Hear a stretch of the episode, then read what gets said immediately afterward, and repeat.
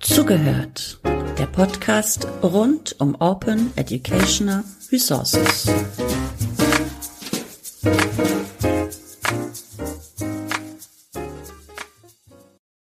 Hallo und herzlich willkommen zum Podcast Zugehört Folge 96 zum Thema Bildung für nachhaltige Entwicklung fördern durch OER. Ich spreche heute mit äh, meinen Gästen Daniel Seitz, Begründer und ehemaliger Geschäftsführer von Mediale Pfade und Lennart Reimann von Framework Education. Hallo Lennart, hallo Daniel, schön, dass ihr hier seid. Hallo. Hallo. Mögt ihr euch beide einmal ganz kurz vorstellen? Daniel, möchtest du anfangen? Gerne. Ja, hallo, ich bin Daniel Seitz. Ähm, genau, bin ganz lange in der politischen Bildung jetzt unterwegs gewesen, habe äh, Mediale Pfade irgendwann mal gegründet, ähm, mit dem Ansinn, politische Bildung und Medienbildung stärker zusammenzubringen.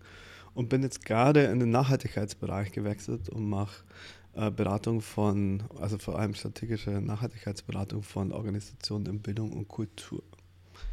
Genau, mit dem Institut für Zukunftskultur.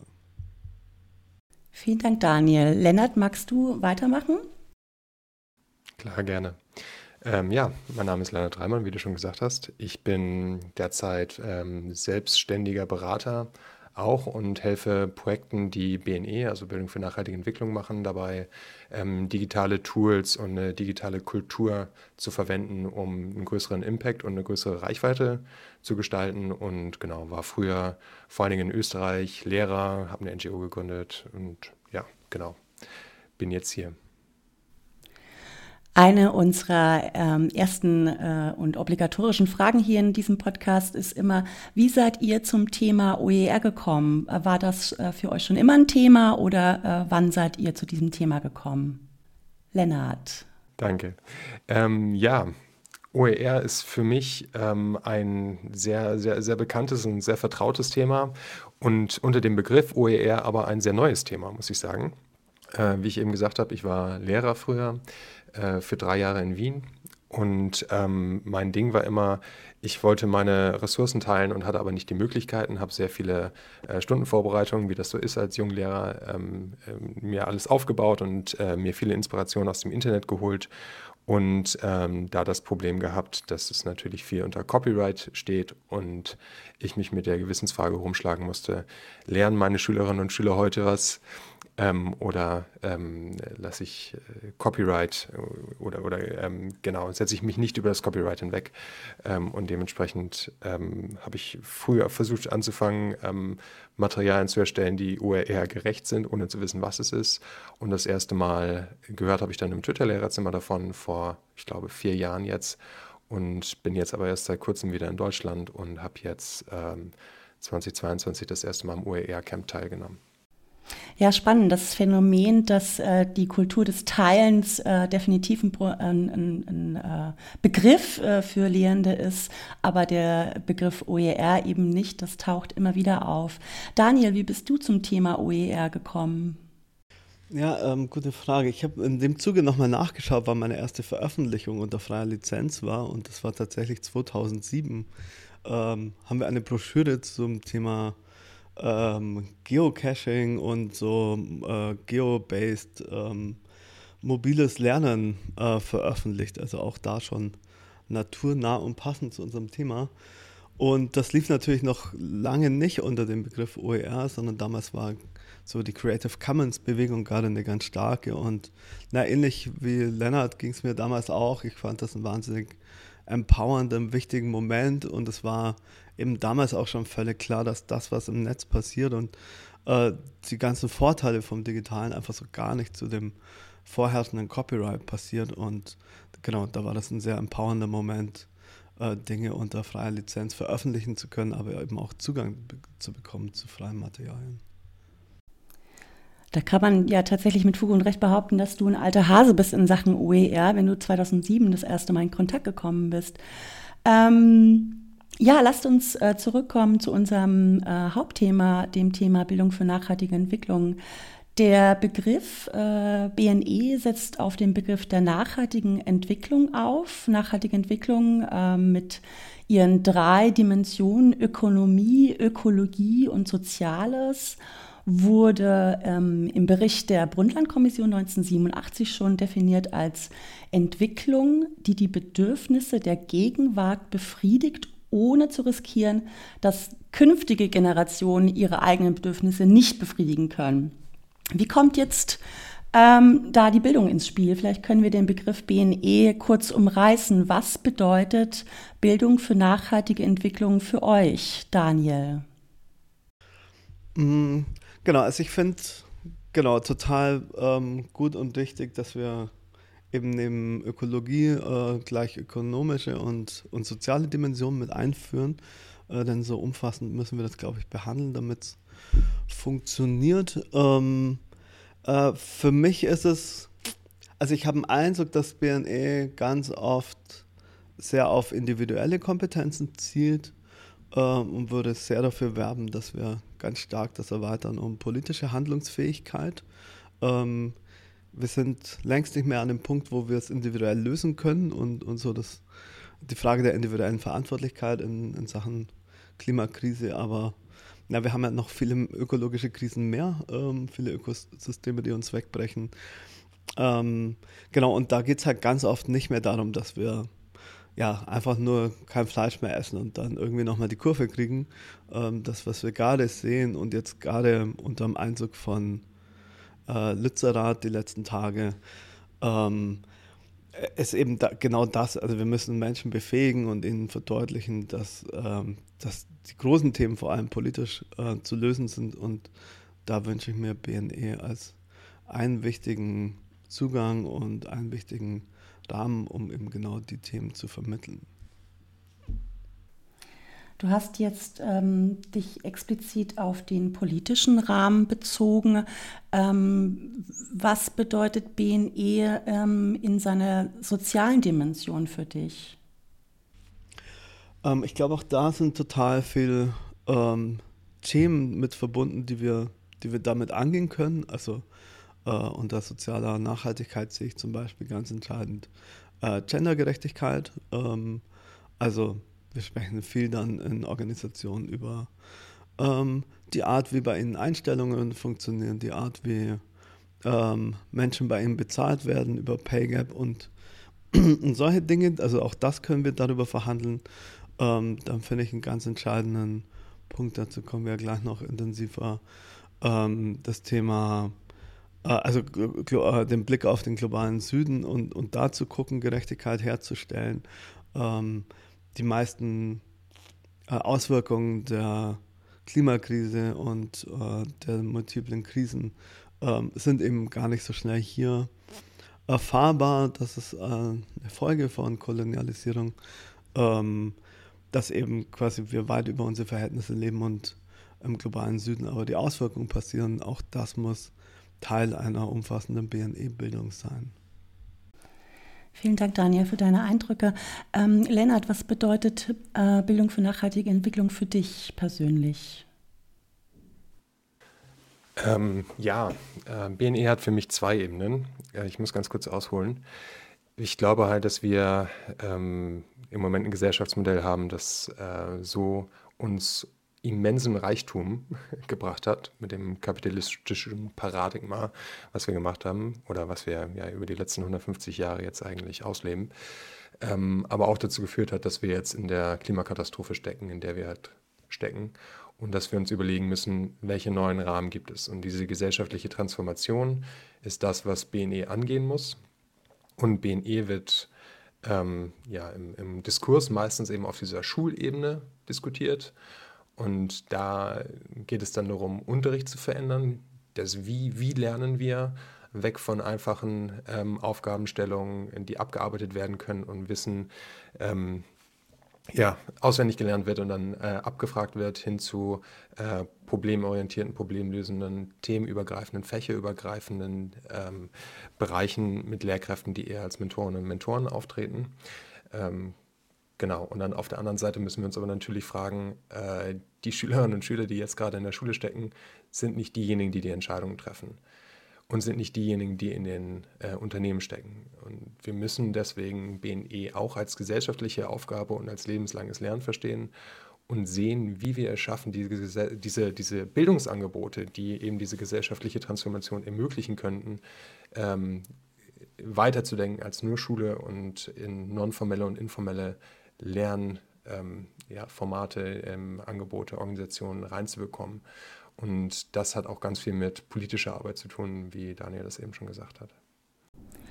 Bleiben wir direkt bei den Bildungsangeboten ähm, und kommen zu dem Thema ähm, offene Lehr- und Lernmaterialien. Lennart, du hast in einer Session auf dem OER Camp 2022 ähm, im Oktober ähm, eine Session zum äh, Potenzial von OER für BNE äh, gegeben. Ähm, inwiefern können sich die Themenfelder BNE und OER deiner Meinung nach gegenseitig befördern? Genau. Ähm, OER ist äh, eins, ja, wahrscheinlich eine, eines der wichtigsten Hebel für BNE, weil wir das große Problem haben, dass ähm, heutzutage das Paradigma ist, wie man Lehrmaterialien und pädagogische Konzeptionen in der Schule erstellt, ist das bei sich selbst zu tun. Jede Lehrkraft am Anfang, ich habe eben schon mein Junglehrer-Dasein angesprochen, äh, muss sich selbst äh, für den Fächerkanon die einzelnen Stunden erstellen und ähm, dann abarbeiten. Ähm, bei vielen Lehrkräften, die ich erlebt habe, war es so, dass ähm, viele Stunden Konzeption Dekaden alt, alt sind, alt waren und die immer noch gut funktionieren für das alte Paradigma. Aber wir brauchen ähm, komplett neue Lehrmaterialien, wir brauchen neue äh, pädagogische Ansätze und da hilft es nicht, wenn jede Lehrkraft das einzeln neu erfinden muss. Und OER bietet hier genau diesen Hebel, dass man sagt, okay, wir kommen zusammen oder wir erstellen meinetwegen auch Material alleine, aber teilen es dann. Und dieser Teilen-Aspekt und dieses ähm, untereinander äh, es möglich machen und es auch annehmen können, dass Sachen geteilt werden, ähm, dass man äh, andere Inhalte übernimmt und die dann für seine eigenen äh, Rahmenbedingungen anpasst. Das ist für mich äh, das so Wichtige am OER, dass man es eben ermöglicht, BNE-Materialien schnell und weit zu verteilen und dann anzupassen und weiterzuentwickeln, dass es eben diese Weiterentwicklung gibt von Lehrmaterialien, die ähm, in meiner Erfahrung jedenfalls sehr oft nicht passiert ähm, und dass es dann zu einer Zusammenarbeit kommt, die im Moment nicht existiert. Ähm, genau, dementsprechend bin ich der Meinung, dass eigentlich alle OER, äh, Entschuldigung, alle BNE-Materialien, die im Moment erstellt werden, unter einem OER-Label, einem Creative Commons-Label äh, verteilt werden sollten. Ähm, und hier eben auch, wie ich eben schon angemerkt habe, äh, über Schulen hinaus gedacht werden sollte. Kleine Zwischenfrage an dich. Gibt es denn in Sachen ähm, äh, Bildungsmaterialien, äh, also offene Bildungsmaterialien für BNR eine zentrale Plattform, auf äh, der man diese Materialien dann auch äh, finden oder ähm, entsprechend weiterverbreiten kann? Äh, es gibt diverse Plattformen. Ähm, es gibt ja ähm, ganz zentral ähm, OER-Plattformen, äh, wo einfach für sämtliche Fächer OER-Materialien angeboten werden, die dann auch die Möglichkeit geben, nach BNE zu filtern. Ähm, und dann auf der anderen Seite gibt es zum Beispiel mit Sparks ähm, eine Website, die vor allen Dingen OER-Materialien äh, im Bereich BNE anbietet. Und dann gibt es noch zwei, drei andere obendrauf. Äh, die müsste ich kurz recherchieren. Prima. Äh, Daniel, du hast ähm, in der Vorstellungsrunde erwähnt, dass du bereits 2007 schon äh, OER-Materialien zum Thema erstellt hast. Ähm, wie, wie kam es dazu? Was, was hat dich dazu bewegt? Was waren deine Beweggründe?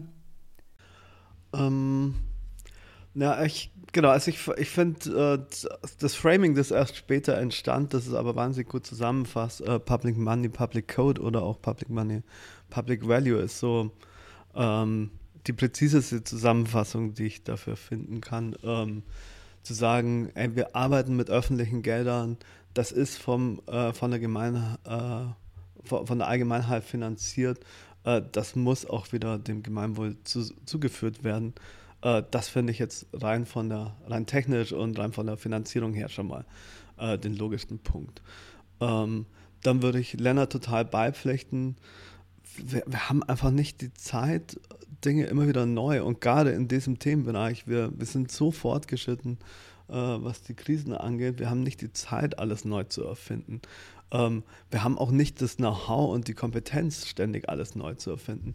Dinge verändern sich so schnell, die Klimafolgenforschung äh, passieren so viele Dinge. Ähm, da komplett den Überblick zu halten als, als lehrende Person, das, das wird nicht funktionieren. Wir werden uns immer weiter natürlich äh, GeneralistInnen sein, aber eben indem wir auf vorhandenes Material zurückgreifen. Und das funktioniert in einer Taktung von, sagen wir mal, Schulbüchern äh, schon lange nicht mehr. Also äh, gucken, wie schnell sich da nochmal Dinge verändern, zuspitzen und so weiter. Ähm, müssen wir einfach auf aktuelles Material zugreifen und uns auch darauf verlassen können, dass wir in Kooperation Dinge bearbeiten ähm, und nicht eben in Einzelkämpfertum, wie das lange jetzt stattgefunden hat, in Einzelkämpferinnentum. Ähm, genau, und das, das war aber auch damals schon klar, und das hat mich damals schon total überzeugt, da irgendwie in die Produktion zu gehen, die Sachen frei zu veröffentlichen. Ich habe noch nie einen Nachteil daraus gezogen. Also ich mache jetzt 15 Jahre und ich habe eigentlich seit, ich glaube nicht, also vielleicht eine Handvoll Publikationen, die ich nicht unter freier Lizenz veröffentlicht habe, wegen Verträgen mit Verlagen oder so. Aber ansonsten grundsätzlich alles und ich habe immer davon profitiert. Also auch, auch das muss man eben sehen. Ich mache das jetzt nicht nur aus, aus Liebe zur Welt, also oder wenn mir das nicht allein reicht, ähm, dann habe ich trotzdem noch den Vorteil, ähm, dass ähm, das auf meine Reputation einzahlt, dass ich zu Vorzügen eingeladen werde, dass ich als Expertin wahrgenommen werde und so weiter und so fort. Also da, da gibt es so viele Vorteile daran, dass ich ehrlich gesagt 2022 nicht mehr verstehen kann, das nicht zu tun. Also ich finde eher, eher, wir müssen argumentieren, warum wir es nicht machen, als dass die Leute, die das machen, erklären, warum sie es machen. Ja, vielen Dank, Daniel, für die offenen Worte, auch was das Thema äh, Reputation durch OER anbelangt.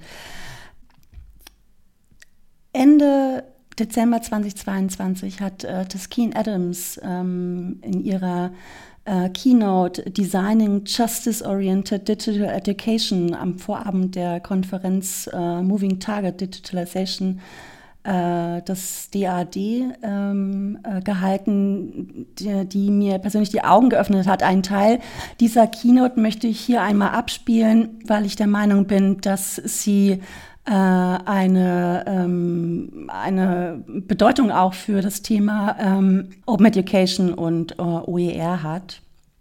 Und über diese Eindrücke möchte ich mit euch äh, im Nachhinein sprechen.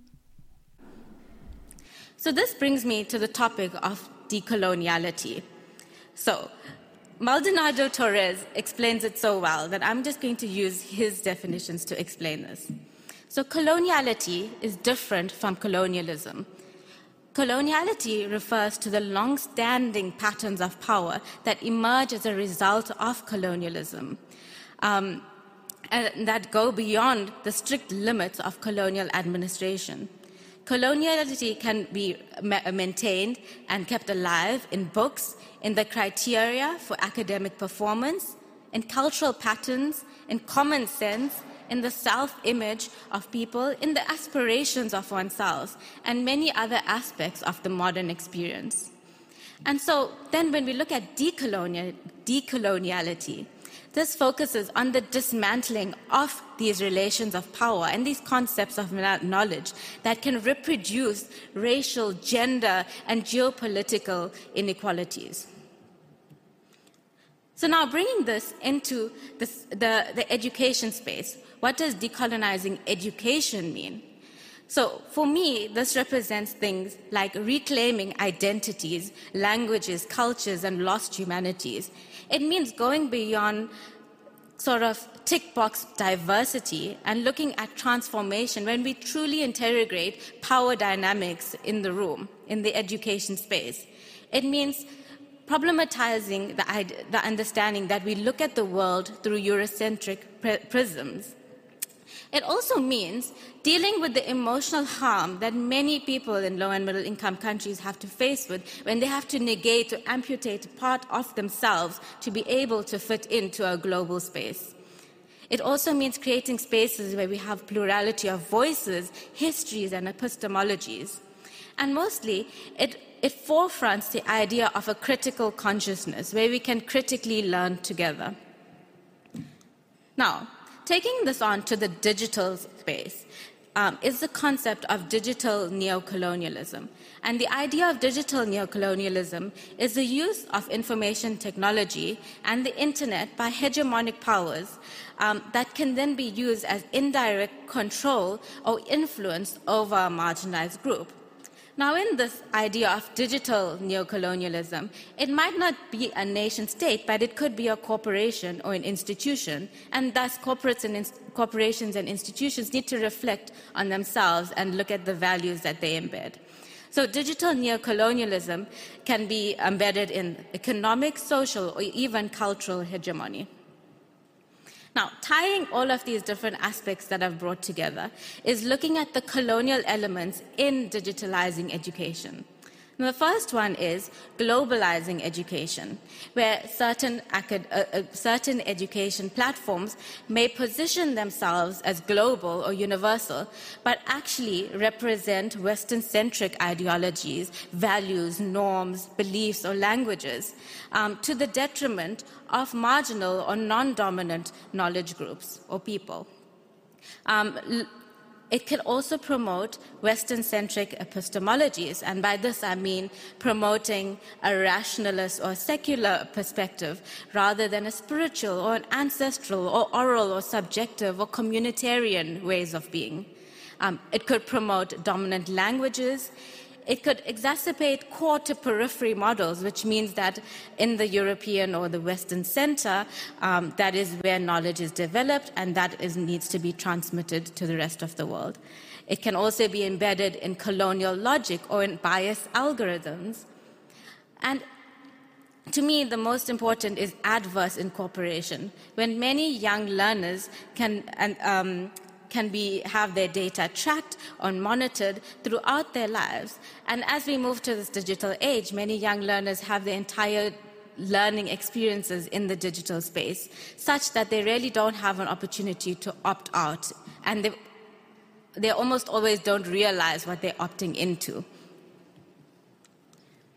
So, from all of these ideas, I, de- I, developed something called the dimensions of human injustice. And the idea of this was to move the digital, the digital divide narrative away from just looking at material injustices and issues of access to looking at cultural, epistemic injustices, which look at the dominant conceptions of knowledge and looking at which um, worldviews, histories, and narratives are excluded, as well as looking at the political and geopolitical injustices, which focus on inequalities in relations of power. Lennart, ich möchte mich hier nochmal auf dein, ähm, deine Session äh, zum Potenzial von OER für BNE beziehen. Du hast in diesem Rahmen ähm, die Herausforderung des Nord-Süd-Gefälles angesprochen. Was sind deine Gedanken äh, zur, äh, zur Kolonisierung versus Dekolonialisierung von Bildungsmaterialien? Kannst du äh, hier den ein oder anderen Lösungsansatz durch OER ähm, erkennen und etwas ausführen? Ja, gerne. Äh, vielleicht gehe ich noch mal ganz kurz auf ein Konzept äh, ein, was Taskin gerade eben angesprochen hat in dem Einspieler. Äh, Kolonialität ähm, finde ich, find ich sehr schön und äh, öffnet noch mal ganz viele Denktüren in meinem Kopf, weil es eben nicht um Kolonialismus geht, sondern um die Strukturen, die immer noch bestehen, die auf kolonialen, äh, kolonialistischen Mustern gewachsen sind. Eben dieses dass wir glauben, dass das kapitalistische Wertesystem ein globales Wertesystem ist, obwohl es eigentlich eine komplett westliche Perspektive ist. Ähm, und dass wir einfach vielen Stimmen, auch gerade im Klassenzimmer, einfach keinen Raum geben. Beziehungsweise ähm, den Stimmen wird Raum gegeben. Zum Beispiel, wir haben Geografie und dann reden wir über, okay, was ist denn jetzt Kolonialismus? Ähm, aber wenn wir dann in irgendein anderes Fach gehen, dann ist es plötzlich komplett egal und dann befassen wir uns nur noch unkritisch mit Perspektiven, die wir ähm, äh, ja, aus westlicher Perspektive und aus westlichen Paradigmen äh, aufgenommen haben. Dementsprechend ähm, ist OER eine riesige Chance, für uns ähm, koloniales Wissen aufzubrechen und Wissen aus dem Süden zu nehmen, um ähm, westliche Paradigmen, die sich ja ändern müssen, habe ich am Anfang angesprochen, unermesslicher Wohlstand versus Klimakatastrophe, beide Sachen, die uns irgendwie äh, Kapitalismus gebracht hat. Ähm, wenn wir dem einen Spiegel vorhalten wollen, dann brauchen wir andere Perspektiven, brauchen wir andere Paradigmen. Und hier ähm, kommt ganz klar ähm, meiner Meinung nach insbesondere indigenes Wissen zum Tragen ähm, und müssen wir gucken, was sind denn die Paradigmen, die im Moment so schädlich sind und wie können wir die ändern? Äh, was bedeutet es, mit dem, mit, im Einklang mit der Natur zu leben? Was bedeutet es, wenn wir sagen, der Westen individualisiert immer mehr? Wir vertrauen nicht mehr äh, aufeinander. Wir brauchen immer mehr Platz, weil wir alleine leben in Kleinfamilien. Wir leben sehr weit weg von unserem Arbeitsort. Ähm, wir sind als Großteil der Bevölkerung komplett abgekoppelt von der Lebensmittelproduktion.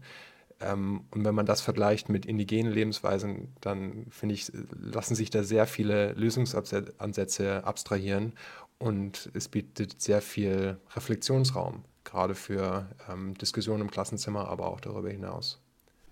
Vielen Dank, Lennart. Ähm, Daniel, was sind deine Eindrücke in Bezug auf äh, die mögliche Dekolonisierung von Wissen durch OER?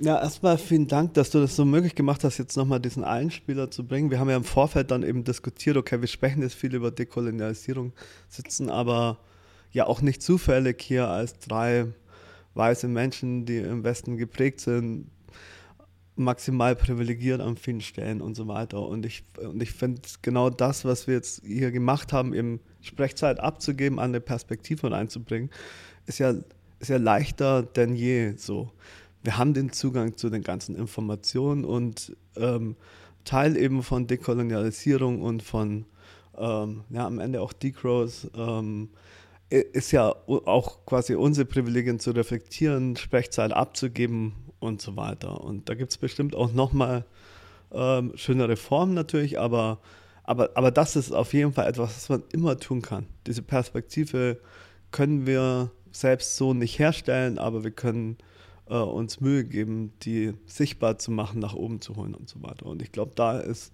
tatsächlich OER eine ganz großartige Chance, uns all die spannenden Statements, all die spannenden Personen, all die spannenden Perspektiven ähm, sichtbar zu machen, nutzbar zu machen, äh, sie in unsere Diskurse mit reinzuholen und so weiter.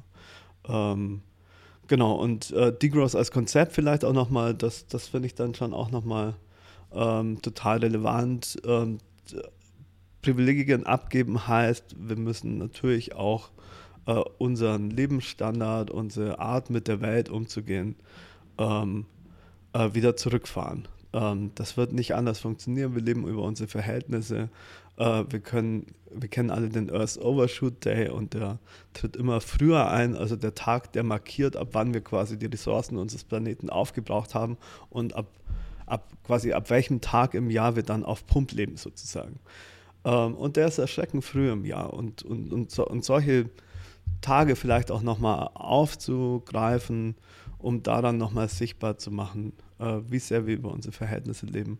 Ähm, dazu glaube ich, könnten auch gute Materialien in BNE entstehen. Ich bin mir sicher, die gibt es auch, auch schon, schon zuhauf, ähm, hoffentlich auch als, als OER. Also das wären so diverse Ansätze, wo man aus meiner Perspektive BNE und OER gut zusammenbringen kann. Ja, vielen Dank dafür. Wir werden jetzt auch schon äh, am Ende unseres äh, meines Fragenkatalogs. Gibt es ähm, noch äh, das ein oder andere Thema, das ihr hier in diesem Rahmen ansprechen wollt, möchtet? Nein? Dann würde ich. Ähm, Lennart? ich, wenn ich noch ganz kurz Werbung machen darf. Schieß los.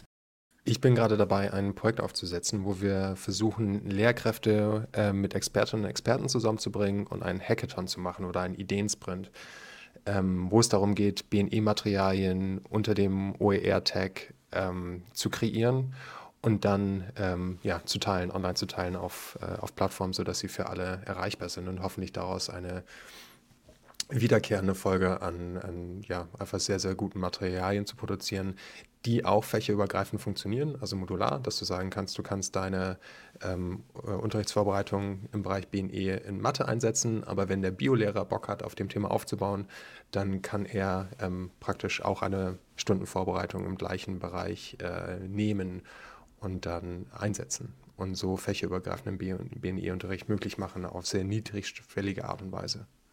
Prima, hört sich spannend an. Äh, diese Hackathon, äh, gibt es da schon einen äh, festen Zeitpunkt, an dem das stattfinden soll? Ähm, genau, die äh, Überlegung ist gerade, dass wir auf der Edonautica unterwegs sind. Ähm, das ist, im, oh Gott, jetzt weiß ich das Datum nicht, im März. Äh, auch das gibt es eine Möglichkeit, in diesen ähm, Podcast auf der Website noch äh, Informationen einzufügen. Dann würde ich dir eben auch noch die BNE ähm, äh, äh, äh, Online-Orte nachliefern.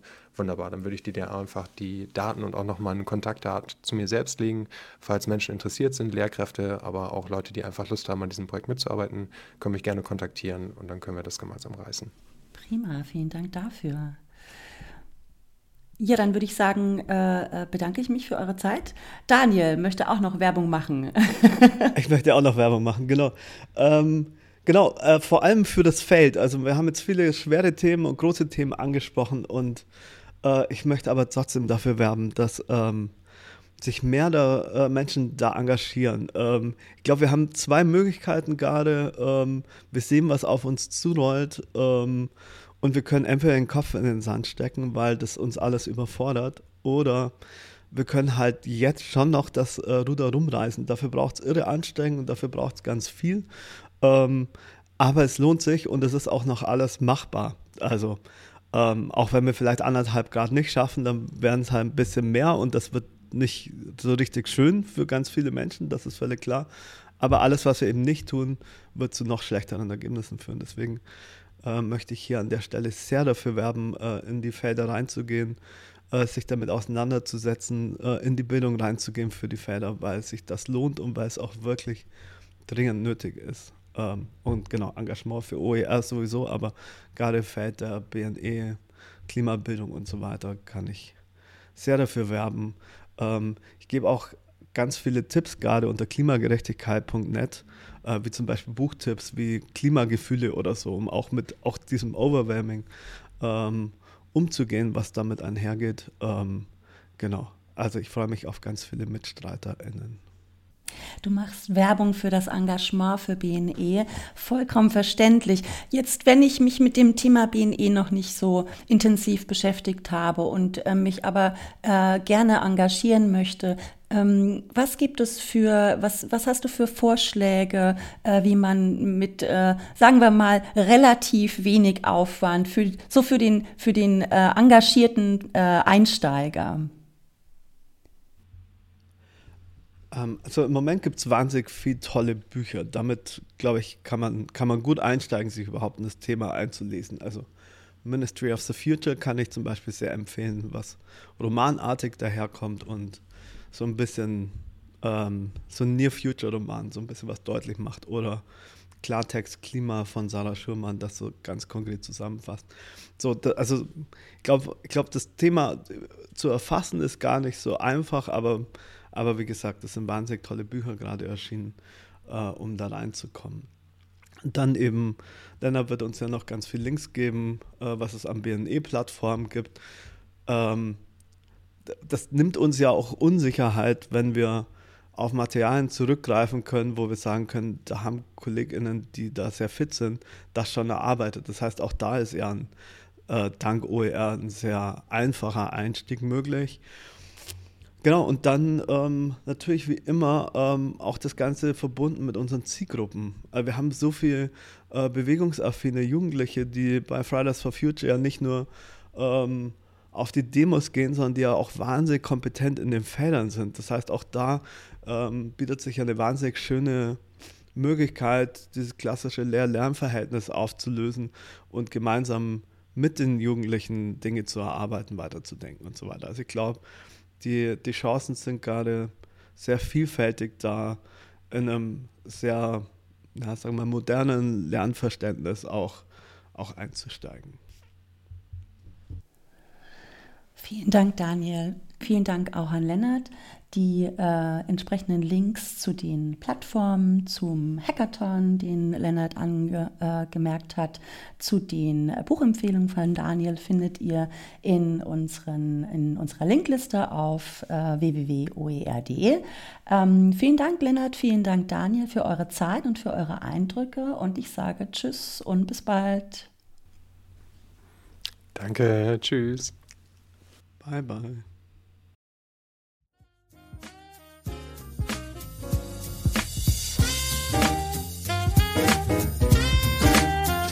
Thank you.